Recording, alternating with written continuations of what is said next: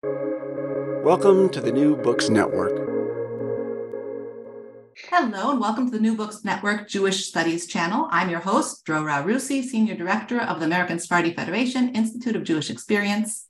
At the American Sephardi Federation, we try to see beyond the Ashkenazi world and glimpse into the greater mosaic. Today, we are trying, we are really delighted to speak with Professor Meir Bar Asher. Professor Bar Asher is the Max Schlesinger professor of Islamic studies at the Hebrew University of Jerusalem. His books include Scripture and Exegesis, always a difficult word, in early Imami Shiism and the Nusayri Alawi religion and inquiry into its theolo- theology and liturgy. He lives in Jerusalem. Today, we will be speaking about his book, Jews and the Quran, published in Princeton University Press in 2021. In the preface to his book, Mohammed Ali Amir Moezzi says, in the present book, Meir Bar Asher brilliantly rises to the challenge of summarizing earlier studies while at the same time advancing relevant new questions. A preeminent expert on Islam and Judaism with a perfect mastery of the relevant languages, a shrewd analyst of the thought and spirituality of both religions, and a historian and philologist. He has also a great gift for transmitting his knowledge of very difficult subjects in a clear and accessible manner. And you've definitely tackled some interestingly difficult subjects in this book. So, welcome, Professor Bar Asher. Thank you so much for joining us here today. Good morning. I'm happy to, to be with you. Yes. So, I know I just gave a bit of a background, but can you tell us a little bit about how you started researching this, what drew you to it, how you got into Islamic studies? Well, I would say that I'm the result of two things. First of all, that uh, I'm a, I'm from a family coming uh, new immigrants, Olim Hadashim from North Africa, specifically from Morocco in the in the mid 50s. So uh, coming from a Muslim country and uh, telling at home experience of living in a, in a Muslim country, and also speaking and speaking in Arabic language, although this is a, an Arabic dialect of North Africa, which is substantially different from the dialects spoken in our region. But nevertheless, this the, uh, the knowledge of, of life in an Arab and Islamic country was felt well at home. We, we were speaking about it, and so I had some background. This is one aspect. Another aspect, I was I grew up and was uh, brought up in a neighborhood of Jerusalem, which is very known and very famous, and was even more known at that moment, uh, the neighborhood Musrara, which mm. is located, which is located very close to the old city, about five, seven hundred meters walking from uh, from the uh, Damascus Gate from Shar Shechem.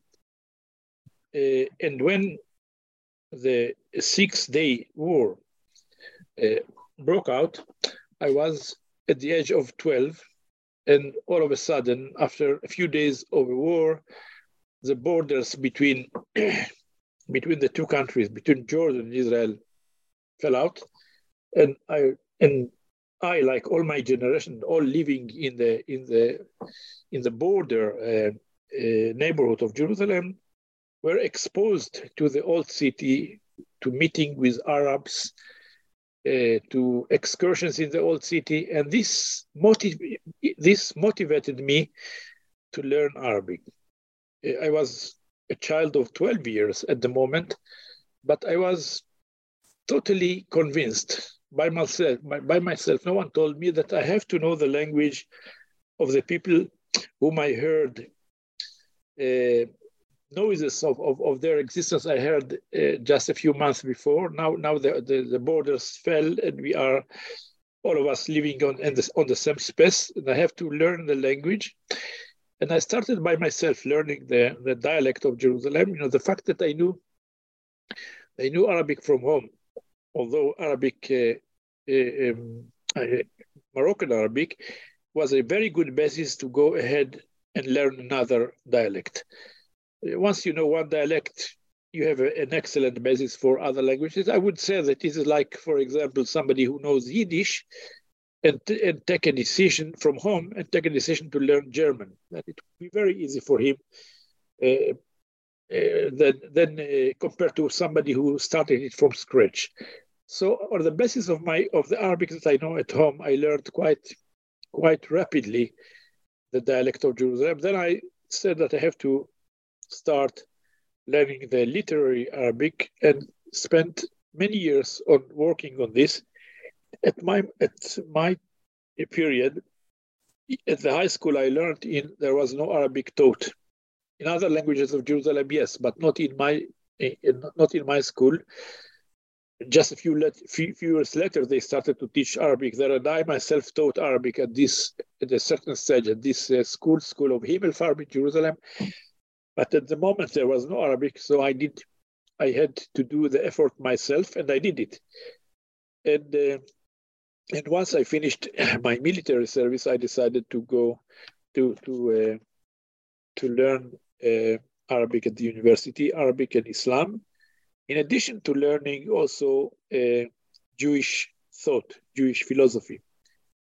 You might ask why why these two fields. It's the, an interesting combination, yes. the, the, the, combination is very, for me, was was totally evident. You know, the, a great deal of uh, Jewish literature, of Jewish philosophical, not only philosophical, but other fields as well, in the world of Islam during more than a millennium, millennium was written in Judeo-Arabic, in Arabic, you know, all the writings of leading prominent authors like uh, Yehuda Halevi, Saadia Gaon, Shlomo Ibn Gvirol, Ibn Ezra, Maimonides, and many, many others in the field of philosophy, in the field of halakha, in, in, in the field of literature, etc., etc., were written in Arabic. So I said, I, I remember telling telling myself that if I get to a very good knowledge of Arabic, then I have a direct access to reading their their writings, not in translation into Hebrew or to other language, but directly in, in Judeo-Arabic. So that's why I decided to go for these two fields. and uh, you know, when I learned at, at, the at the Department of Jewish uh, philosophy and thought when I learned these texts, I was I, I was in a good level of, of Arabic, so that when we read it in class Maimonides in Hebrew, I was able to go directly to the Judeo-Arabic text, which is Judeo-Arabic text is, is almost like Arabic text. The only difference, or the major, not the only, but the major difference is the fact that Judeo-Arabic is written in Hebrew script but the, the language is the same. If you know uh, if you know good Arabic, if you have done study of, of literary Arabic and you are a Muslim, so once you know the letters, you can read it quite easily. and so, growing up in Musrara, you must have also been exposed to different dialects of Arabic, even just within the community. Yes, exactly. Exactly. First of all, you, you, you are pointing to a very, very precise, very exact uh, uh, point. You know, I, first of all, variety of dialects of the of, of Morocco and North Africa because majority of people there were Jews from Morocco, from various various uh, cities and villages in Morocco. Also, some very very small number of people coming from Tunisia and from Algeria, but nevertheless, I was I was able to yeah. to hear a difference in the dialect. Despite the similarity, there were differences, but there were also quite a big number of people coming from from Iraq, from Iraq. Not uh, just a few families from Syria, but uh, many families, uh, quite a high percentage of, of people uh, coming from from Iraq. So this this dialect was not also uh, strange to my to my ears, and there were you know a very small minority of people coming from north, from east uh, East Europe, from Romania, from Poland, small numbers. The majority were Sephardi Jews coming from from these countries that I have just mentioned to you. So this was the background on which I was I was uh, grown, and I would say I am uh, all you know my my uh,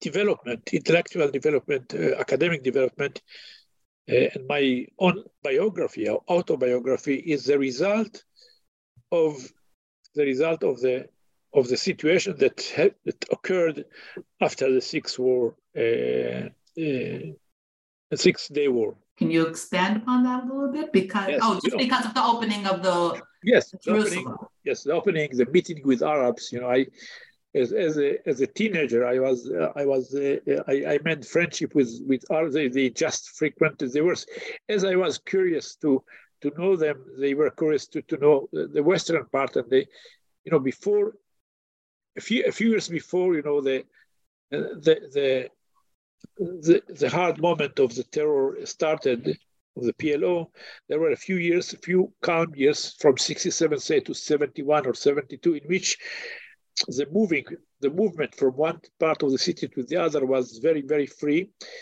You would say you would meet many, many Arabs uh, coming to to the, to the to our part of neighborhood, and we going to the other the part. And this exchange, this uh, meeting, uh, I would say, affected a great deal my biography. I, I, I, as I said before, I took the decision of turning this into my expertise. I learned Arabic and devoted, I would say, most of my life from the from the age of 12 up to now. I'm in this field which turned to be my uh, my career. You know, I, I, I did later on Arabic, Islamic studies, learned it in Israel, then learned it abroad in Paris, in other places. Come back to Israel and and, and had a, a post at the university. So I'm the result of this of this event.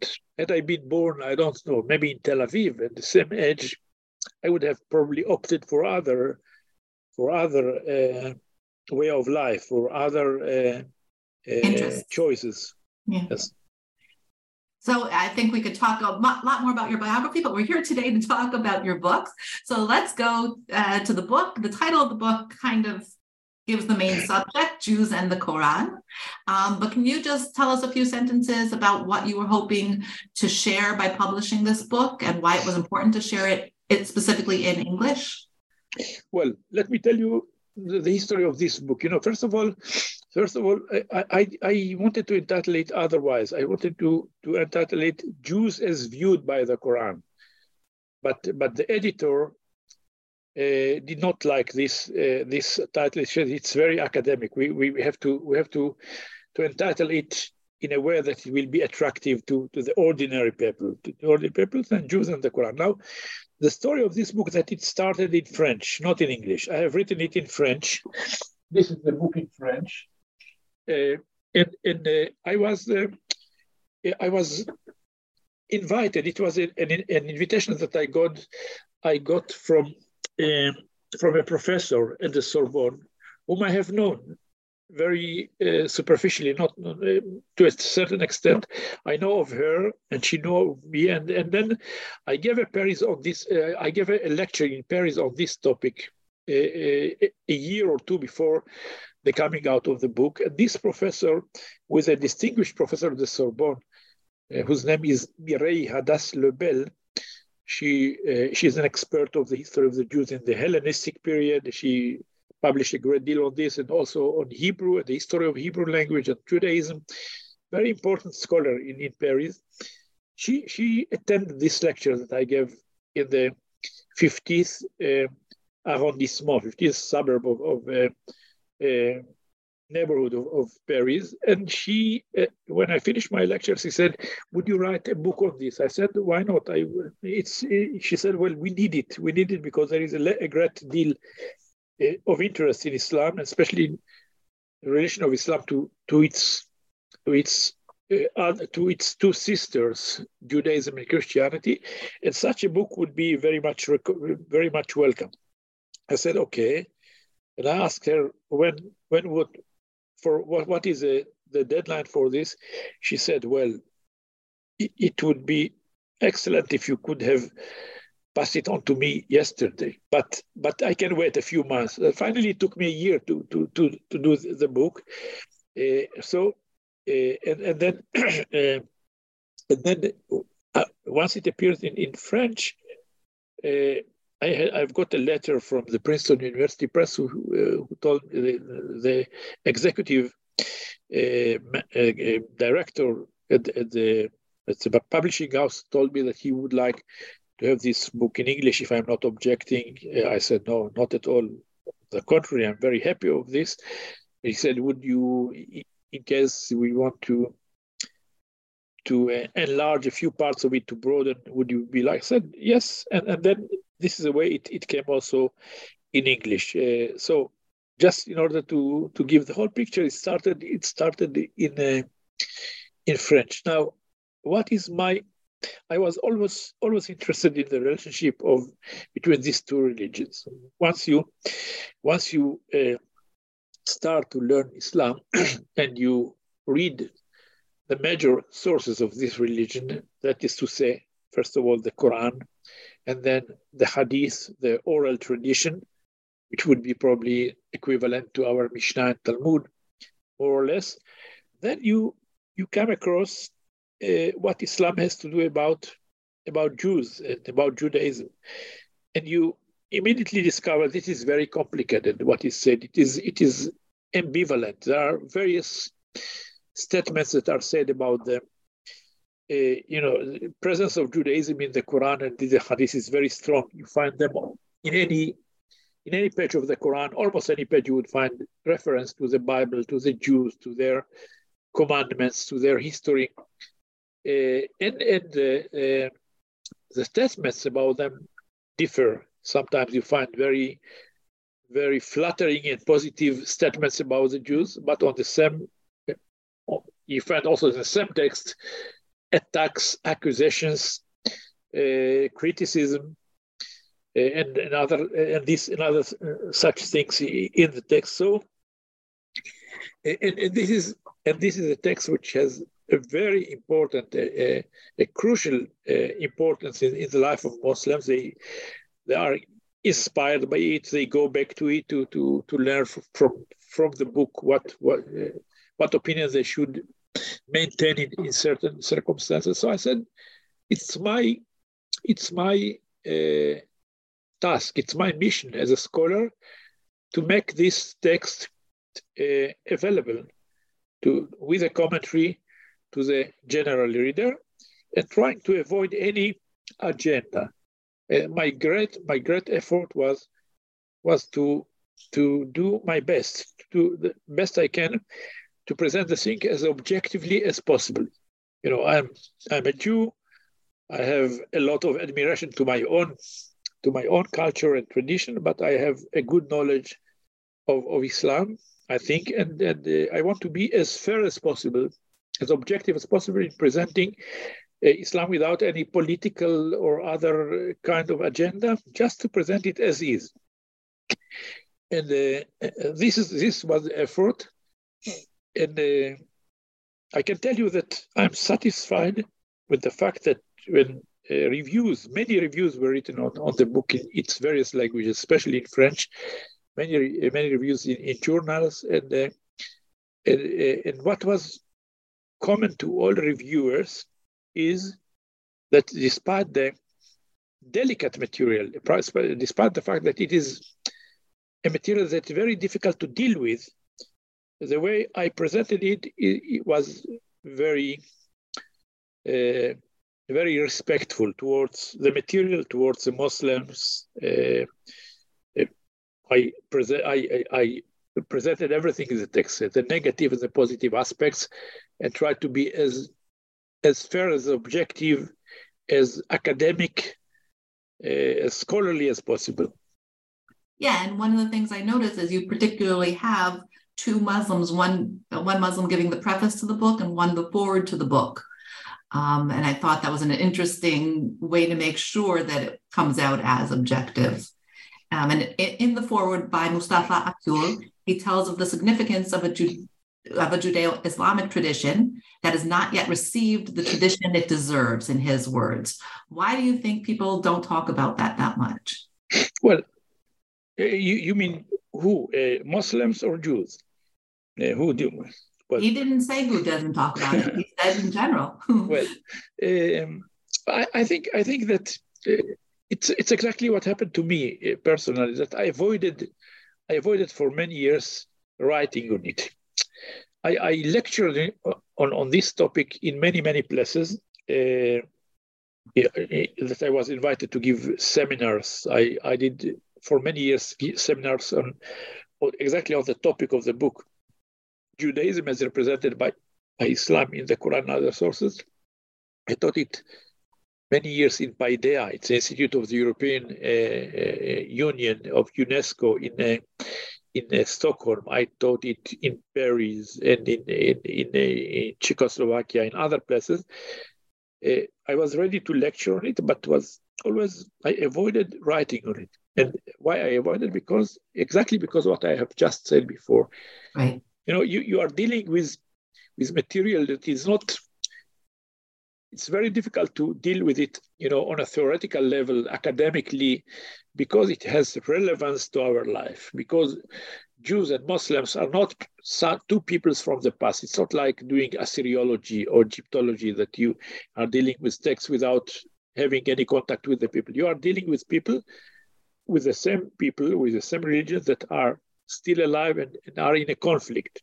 Are in a conflict, and this conflict is inspired by both political considerations, but also by religious considerations. You see, for example, now in the debate between Israelis and Muslims, we see that there is a turn to, in, in, in, there is a tendency in the last few years to give it, to shape it in, in a religious uh, uh, way, terminology.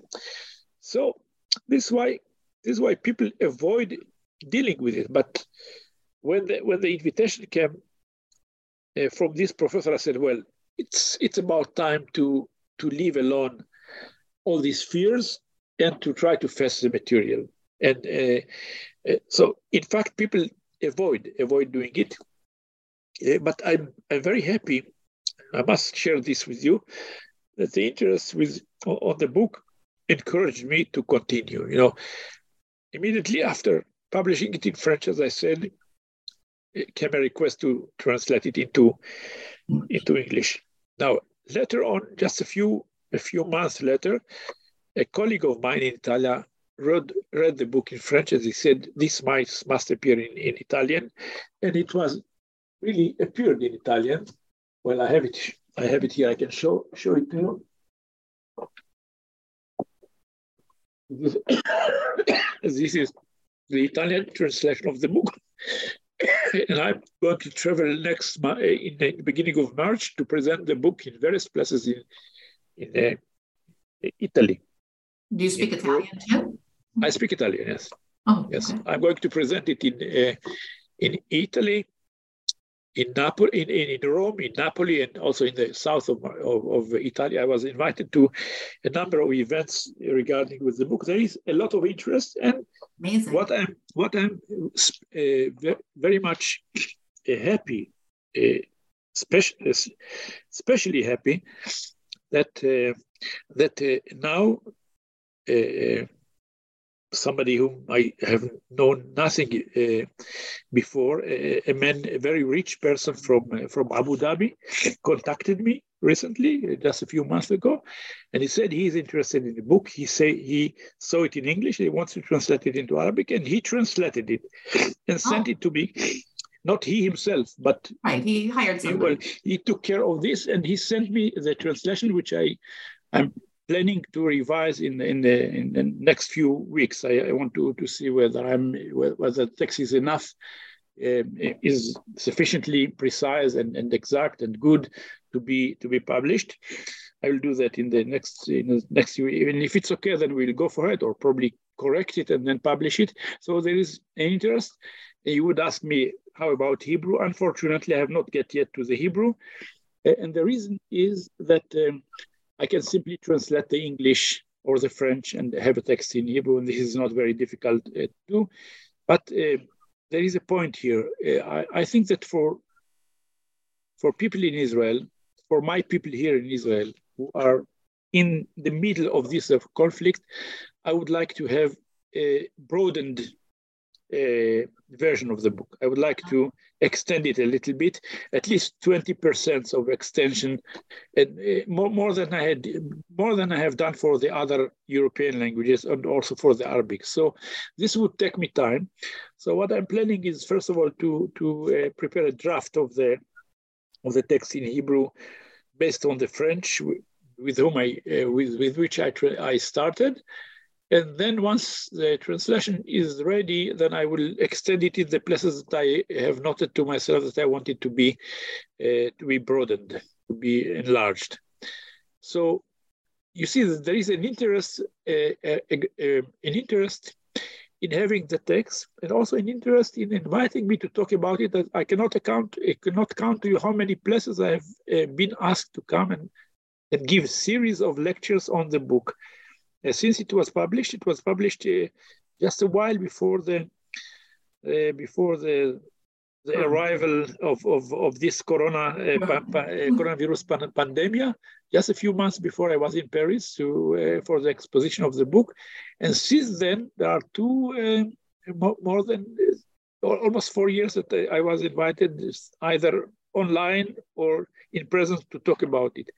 So so maybe we have to update the forward. we have to update the forward. We have to update the forward and say yes. people are now talking about it. This is getting people to talk about it. It's wonderful. Yes, exactly, exactly, exactly. You see, uh, the, you know, the people who wrote the the, the introductions to to the uh, Italian uh, translation are dif- differently other people. It was it was written by uh, by three uh, church people who are interested in it from a religious point of view, and, and they, there are translations, uh, uh, introductions, intro, uh, uh, pre- prefaces and postfaces to it. So there is an interest in it, which is very encouraging. Very much so. So now let's get into some of the actual content, if that's okay. Okay. So, um, so that people will continue talking about it too from here. um, so you you make mention that in the Quran three terms are given to the Jews. Can you talk a little bit about that? Yes, you know, every every every lecture I gave on, on this topic, I started by by terminology, by, you know, by by knowing who are the Jews who are described in the Quran, what what in, in what way they are uh, they are called, and, and whether there is a meaning behind each of them. So we find basically three three terms which uh, each of them has um, uh, puts the accent on, on, a, on a different uh, aspect. So the one of the one of the title which is very common, especially in the the old part of the Quran, in the part from, from the Meccan period, from the beginning of the mission of Muhammad, is the term Banu Israel, which would be a clear reflection of the term Bnei Israel. And when the Quran uses this, it refers to the old Israelites, so the old children of Israel of the Bible. Now we have the many many of the stories of the Bible are retold are retold in the Quran in its way, not, not, not always identical to the way they are in the Bible, but the Jews who are described there, they are normally in most cases called children of Israel. This is one term. Another term is the term Ahlul Kitab. Mm-hmm. Ahlul Kitab which means those who have been given a book, who, to, to, to whom a book was revealed, that is to say, uh, the people of the book. And, and, we have to take into mind that, that this expression that we is reflected in the Hebrew Am HaSefer, the people of the book. Well, this was given to us by Muslims. They, they were the first who called that, but, by this same meaning meaning something different to, to what we mean when you use it in modern Hebrew. When you use the expression Am Sefer in modern Hebrew, sometimes we mean that we are people who read book, we are intellectual people who read read books. But the original meaning is people who have been to whom a, a revelation were given was given. This is another term, and but this term is a, a little bit ambivalent because it it could mean in certain places of the Quran or in, many places of the Quran could mean either the Jews or the Christians, because each of them is considered a book, a, a, a religion of revelation. We have the Torah and they have the Gospels. So, and sometimes it's not very very easy to, to, to see whether we are meant Jews or the Christian are meant in, in his usage of the term. So this is the second term. And the third term is the term Yahud, Yahud, which means Yehudi. Now, which is the, is Jews. Yehudi is exactly, Jews. Jews. And this is rather among the three terms, this is the most pejorative. When this is used in the Quran, in, in most cases in which the Quran want to say critiques about the Jews, want to criticize their manners and customs and their religion and their, and, uh, and their uh, being an evildoers, etc., etc. All the negative or most of the negative characterizations, uh, characteristics of the Jews are tied to this expression. To this expression, when this is used, either in a in a nominal name, a, a term, Jews, Yahud, or in a verbal uh, form also, those who were Jews, Ladina Hadu in Arabic, then you are expecting, you are expected to, to find a, an accusation or a critique or a malediction, curses, etc. This would appear, this would uh, would, would be tied to, to this to this term. So this is these are the three names, and by using each of them, you refer to other aspect or to, to a certain to a certain aspect in the, in the, in the in the nature of the Jews and their and their history and their attitude towards Islam, etc.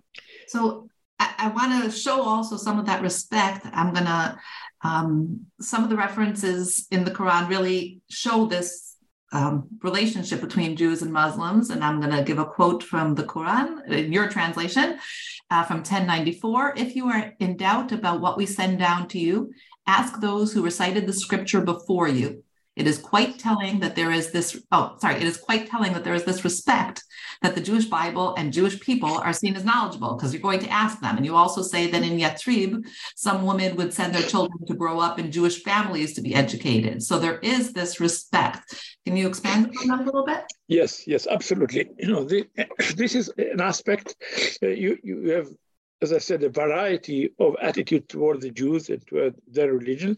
So there is this aspect of considering, and which is reflected in this, in this verse, in other verses as well, which uh, uh, reflects the the viewing of the Jews as a as a as a, uh, an authority through which you can validate your religion. So, say, approaching Muhammad and telling him God is approaching Muhammad, not somebody else. God is addressing Muhammad, saying, if you have if you have a doubt about this, or if people have doubt about what you say and they don't trust you, so you can tell them, go and go and ask the Jews, go and ask those who read the book. Those who read the book means the Jews and the Christians, and they will confirm what I say from their books. You will find that what I tell you to reveal to your to your people, to your uh, polytheist Arabs in, in Arabia, is also said prior to, to the arrival of Islam by, by the Jews and the Christians. So here we have an example of very a very positive attitude towards the Jews, viewing them as a source for the validification, for valid, validation of, of Islam. But we find also the opposite you find also the opposite. We'll get there too. I just let's start. I thought it was better to start with some positive. Okay, okay. You also talk about the Israel Israeliot Israeliyat. Israeliyat. Israeliyat. Yes. Can you well, explain that a little bit? Well, what what is the Israeliyat? Israeliyat is a term given.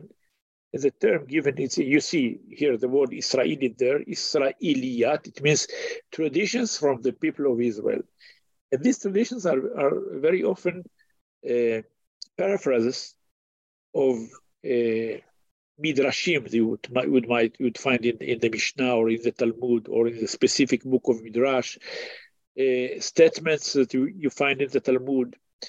Uh, sometimes also the Israeliyat includes Christian material.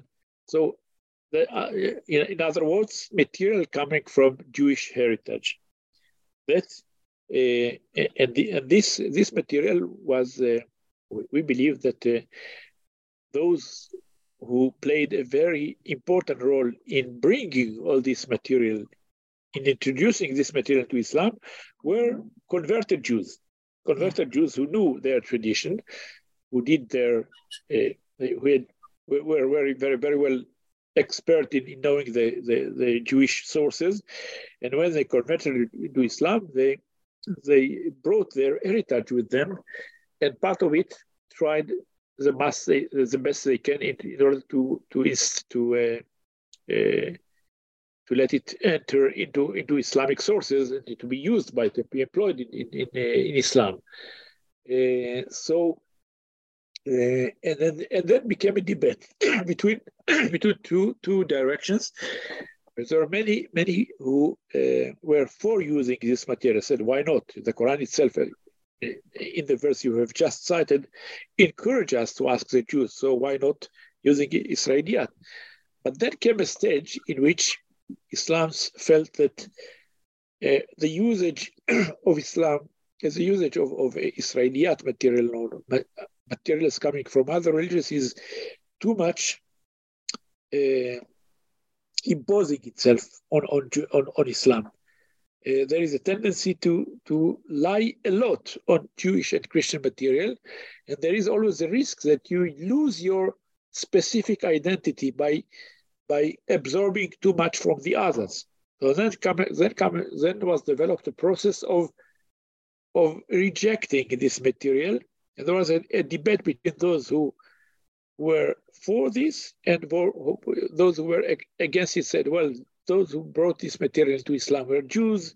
They are biased. They have a they have an intention in know in, in wanting to have all this massive material coming into Islam, and there was a process of stopping it. And this uh, this uh, uh, debate is not a, only a debate of the past; it continues up to nowadays. Up mm-hmm. nowadays, there are tendency, and now, now the more prevalent tendency is to block the way for entrance of uh, Israeliyat and use them as less as possible. While when you read in the old Muslim sources, you will see they would, as a Muslim, have no objection. Uh, they have objections, but not as great as it, it, as it was developed in the past. So you see here, uh, as I say always when I talk on these topics, I say the key words of understanding the problematics between Judaism and Islam, Judaism as reflected in, in the Islamic sources, especially in the Quran, is a, is a key term is ambivalence. You very often find a tendency to, to, to get from Judaism, but on the same time, a tendency to block the ways for entrance of too much influence. Uh, I would say using it, using an expression, a Hebrew expression, expression, I would say yad yamin mekarevet, yad smol duha. You you approach the other with your hand, with right your hand. right hand, but you reject him with with your left hand, and this is a, a play. It's a, only not only a play. It's it's it's the essence of the attitude. Uh, up to now. So that's also an important point that you keep bringing up, and I want to make sure everybody's listening. Is this is for the ages? This isn't some historical um, piece. Yes. But I want to I want to move over because for me it's very important to make sure we touch upon women, and you happen to mention two here. So if you could tell us a little bit about uh, Sarah of Quraiza and Asma of Yathrib um, and the sources in which we find them, because they're obviously women are not all over the yes. place in both uh, uh, biblical texts, any religion. So.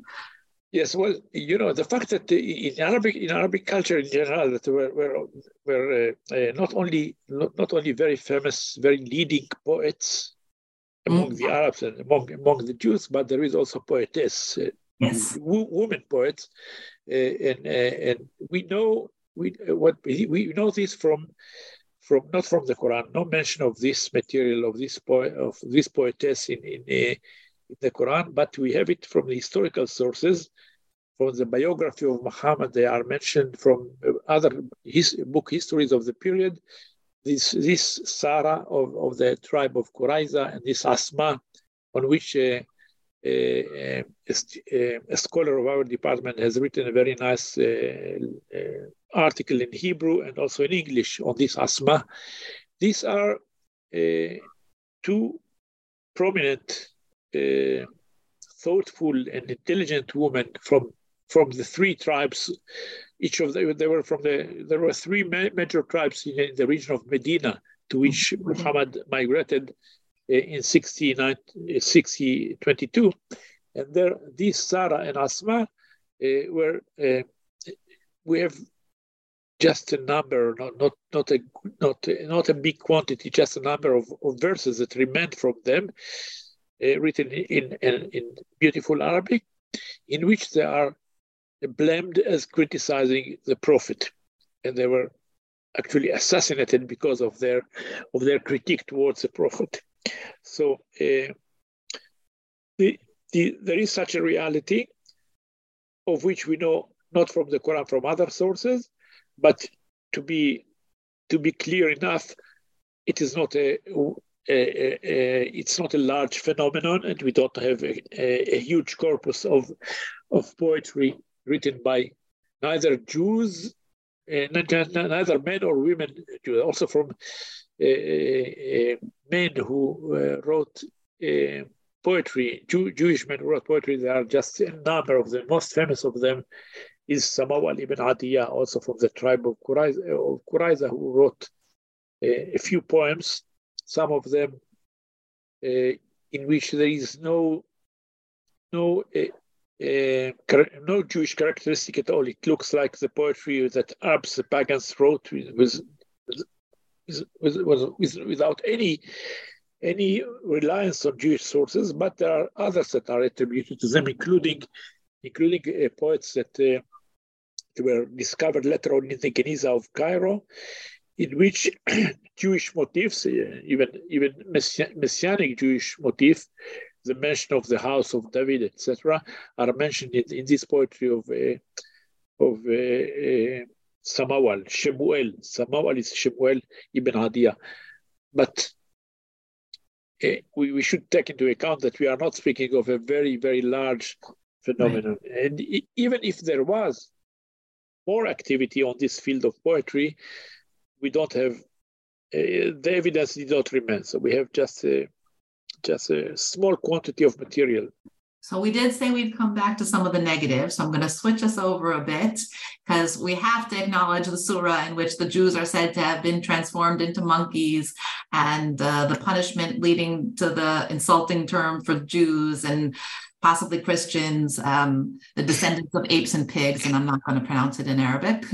um, um, uh, so can you address this at least and talk yes. about that? First of all, uh, let's let's let's do it by moving from another positive to this negative aspect. The most important positive aspect, I would say, is uh, that the Quran considers the the old children of Israel, not the later Jews, as, a cho- as the chosen people of God. There is uh, this this motive is uh, is uh, repeated in the Quran more than once. It says, "Oh, children of Israel, uh, remember uh, the remember the grace that I have done to you uh, by by by choosing you over the others, by preferring you over the other people. This is a verse which is repeated more than once in the Quran. So there is the notion that the Quran mentions the notion that people, uh, the, the people of Israel are the chosen people. This is explicitly said in the Quran. In, يا بني إسرائيل إن فضلناكم على العالمين اذكروا نعمتي التي أنعمت عليكم وأني فضلتكم على العالمين very very important notion this idea of, of the Jewish grace by by uh, electing the people of Israel but when you go you continue the reading you see that it turns immediately uh, that uh, the Quran says after mentioning that they are preferred and elected, he immediately says, well, they were elected but they lose their election because because grave sins they have committed. Among among which one of the grave ones is the adoration of the golden calf, uh, which is considered one of the also in Jewish sources, but not only in Muslim, as a grave uh, uh, as a grave sin, and also by other things like killing prophets, like yeah. Uh, uh, falsifying the, the, the, the Torah, etc. All these things uh, uh, were the reason for, for uh, their rejection by God. God who, who elected them also rejected them. And then instead of them, instead of them, elected his new people who are the Arabs. So you have here, you have here a phenomenon very similar to what we what we find in Christianity, that Christianity accept the idea that the Jews, the, the children of Israel of the Bible were the elected people, but they they have lost this this uh, these elections, and they are the new Israel. They are the the Verus Israel, the new Israel. The same tendency you would find in the in the Quran that uh, Jews were elected, but then they have uh, lost this election uh, due to their to their to their uh, sins and to their uh, grave acts of of of betrayal of the of the of the of the alliance with God, and then God opted for the Arabs, and this is again explicitly said in the Quran. Quran addresses the Arab says, you are now the best people. You are the best people that get that were set forth to, to humankind. So there is the idea of of a changing of transformation of the election because of because of deceiving God, causing causing deception to God, by by not adhering to his uh, to his commandment, to his uh, etc. So uh, and then when this is developed, then comes a series of accusations, some of which I have mentioned. You know, you have uh, Jews are accused of adoring or worshiping the the golden calf. They accused of killing prophets. They accused of of falsifying the Torah. They accused of uh, of taking interest and many other things which are which are uh, considered as typical to them, and then also uh, also various kinds of punishment, the most famous of, of which is their transformation into donkeys and transforming the Christian into pigs. You know, this is and this is why in, in the in the in the modern uh, actual uh, uh, parlance, you would find the Jews are called in, in, in actual Muslim propaganda children of of monkeys. And the yeah. Christians children of pigs Aulad al-qirada aulad al-khanazir. So this is part of the of, of the of, of, the of the propaganda which is based on the Quran.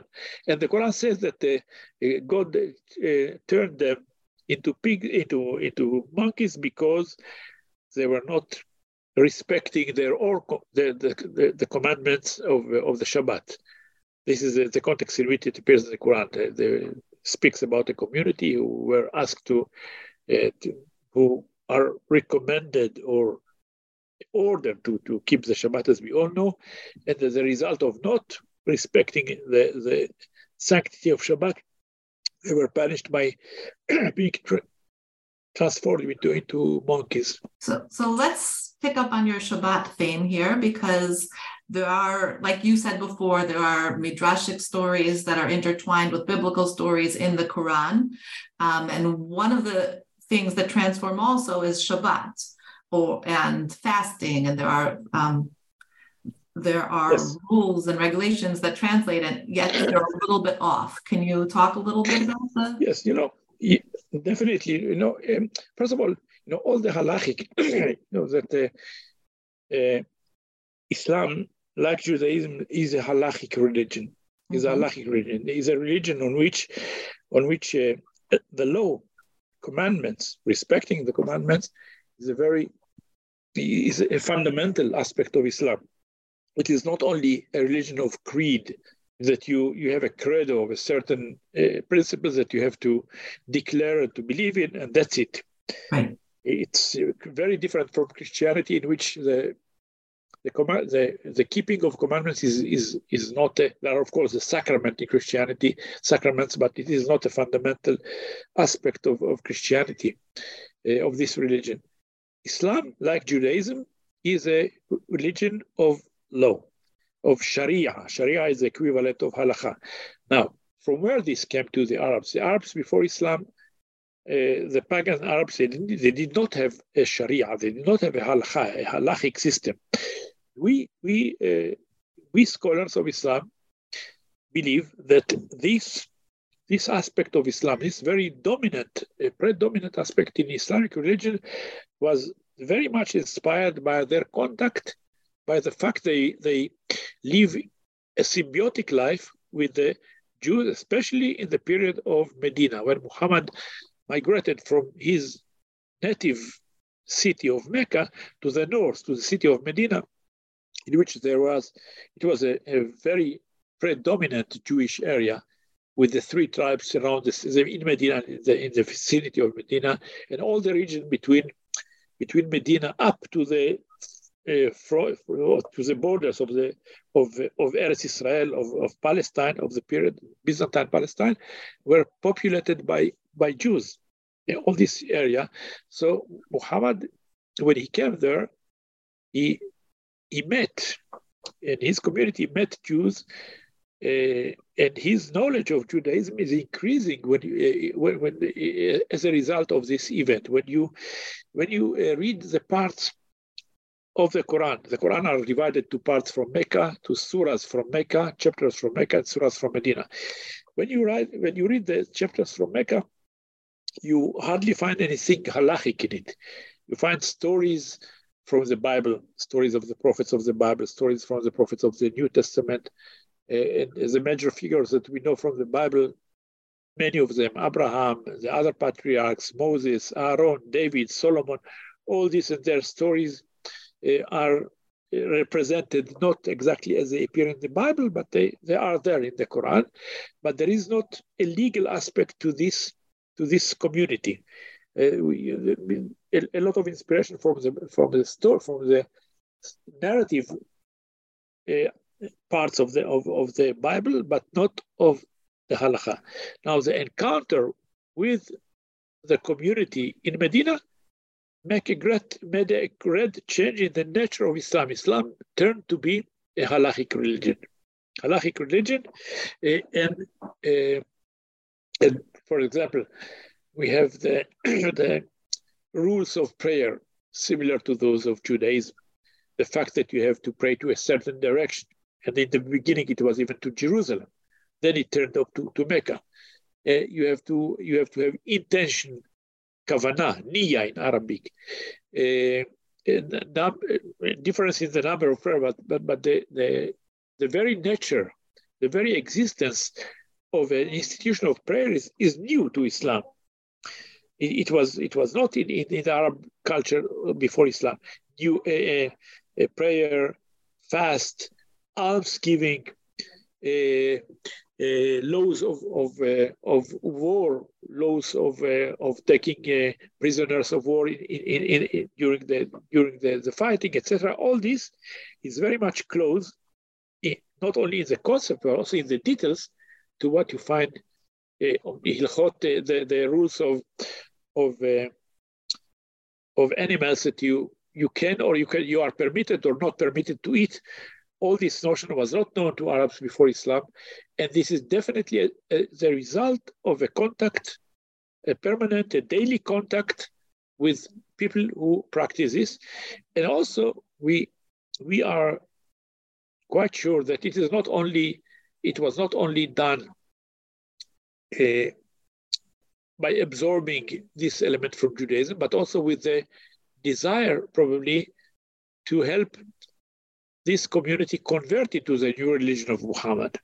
You know, creating a religion which is close to them and enabling by this, enabling them by this, probably to to join Islam, which was not very successful. And once Muhammad, once Muhammad uh, realized that that his efforts towards, uh, you know, shaping a religion close to Judaism did not help so much in converting masses of Jews, at least not in the, in the very beginning then there was a changing of attitude.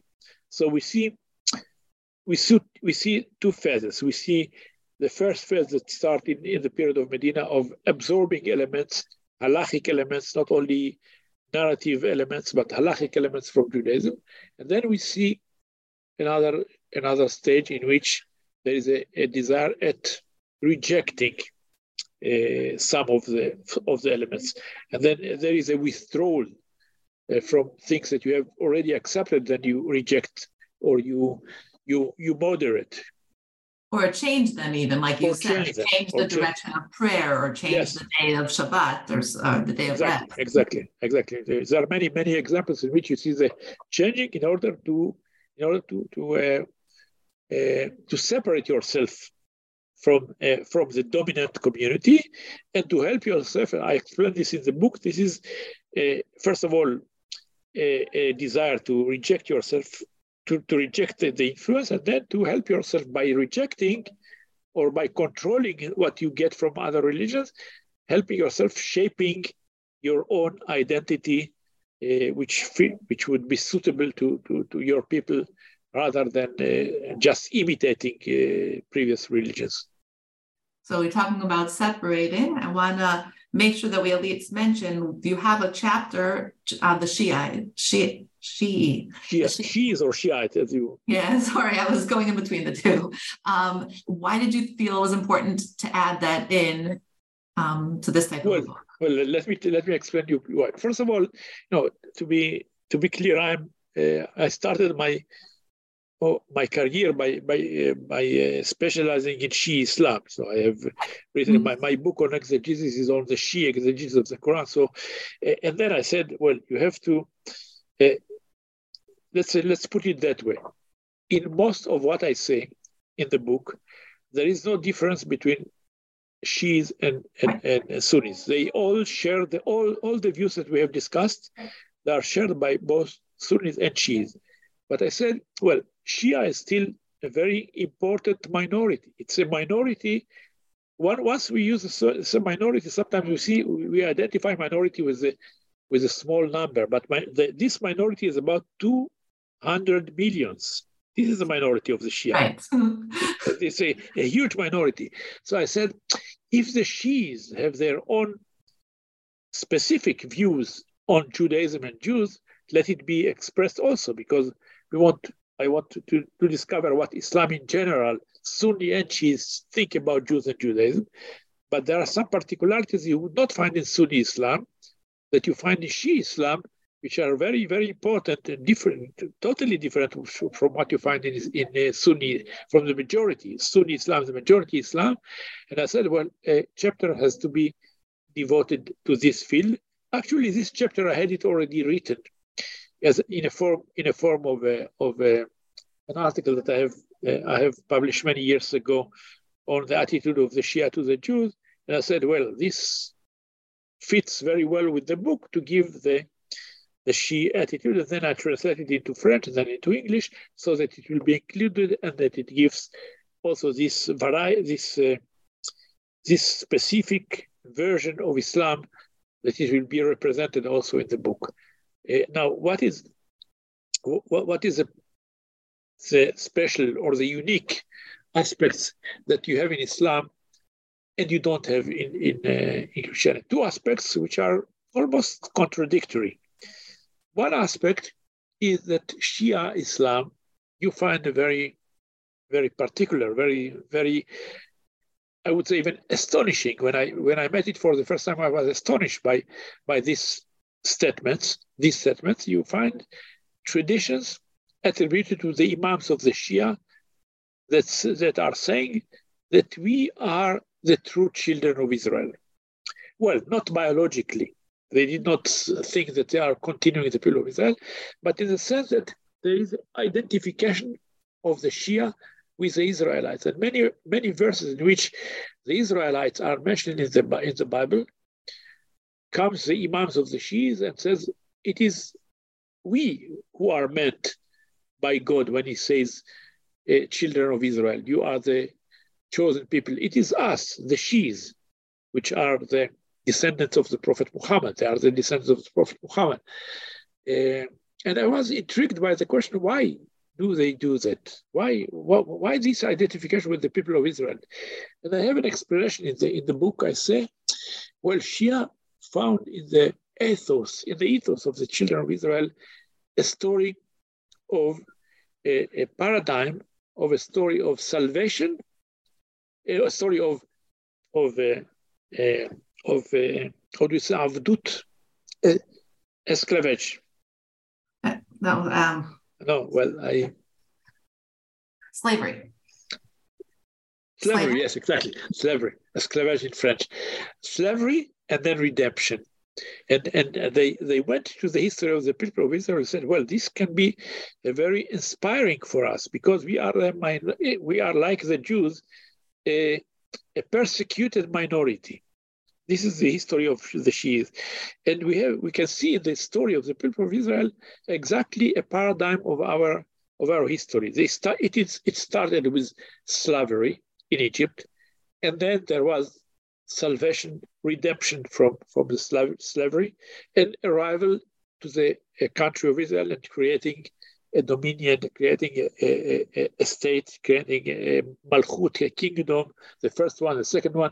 So there is a, there is a, a, story of slavery which has an happy end, an happy end, and this, in my in my interpretation, this was this served the the the, the Shias as a model for their own history. That's why they identified with with not with the Jews, no, God forbid, not with the Jews, but with the people of Israel, not with the later right. Jews the people of Israel, the ancient people of Israel, the biblical part of Israel.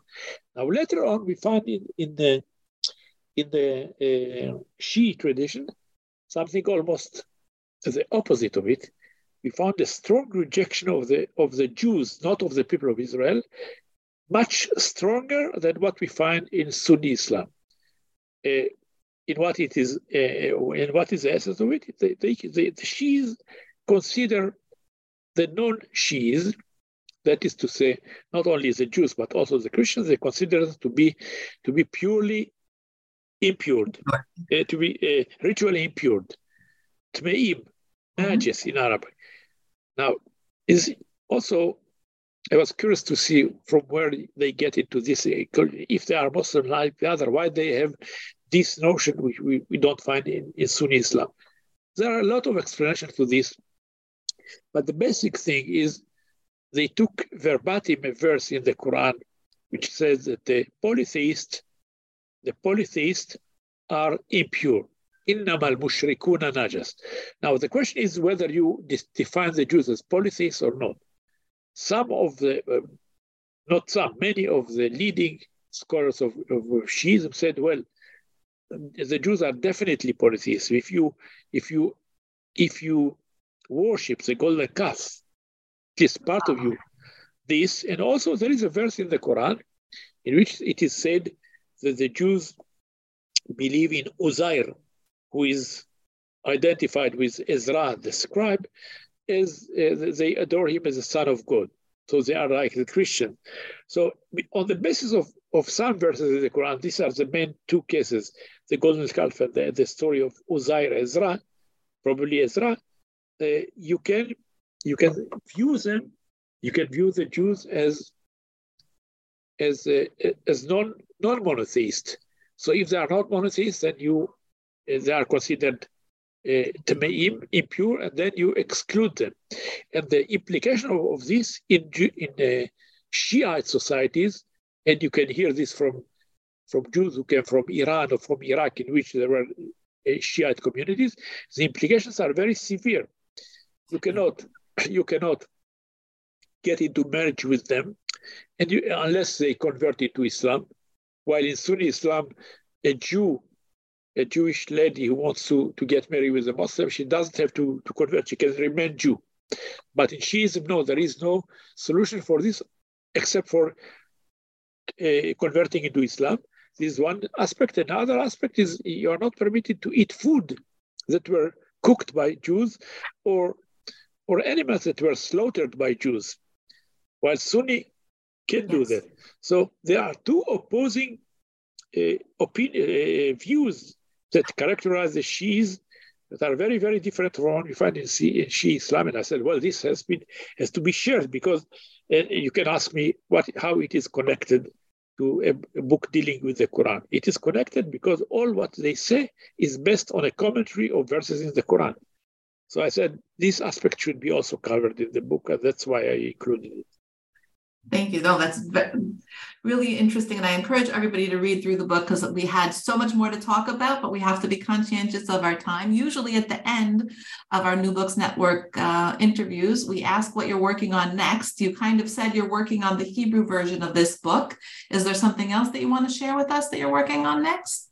You know, I'm now uh, you, when you introduced me in the beginning, you said that I'm a, a, a, I'm a Max Max uh, uh, Schloessinger incumbent of, of this of this chair at the university, but I was nominated a number of years ago at the university as the as the incumbent of the chair of Baha'i studies. Now, Baha'i, the Baha'is, Baha'i studies is uh, it's another thing I'm doing, and now at the moment, I'm working, among other things, on the Baha'is, and I'm uh, preparing a book on the on the prayer in this religion. Wow! They prayer let you in religion. to talk about it. Excuse me. They let you in to talk about it. I know they're very secret. No, it is not really connected. I can, I can very briefly just say that there are they have they have a very uh, very rich uh, treasure of prayers, uh, for which I'm now preparing preparing for the first for the first time for the Hebrew readers. I'm preparing a translation of a collections of prayer with a commentary and also with the introduction with the importance of prayer in this religion. Of course, I'm, this is a byproduct of my interest in Shiism because Baha'i religion was is an offshoot of Shiism. It was developed within Shi, within 12 Shiism in Iran in the 19th century, then it turned, then it developed to be a, a totally different religion, uh, independent religion. But I'm interested in it, and uh, this is one of the things I'm doing. I'm sure we're going to hear much more from you because I'm, I'm very excited to talk to you again, and I'm sure everybody's interested in hearing. So we will continue our conversation. I want to say thank you and we have been speaking with Professor Meir M. Bar Asher about his book, Jews and the Quran, published by Princeton University Press. Thank you again for joining.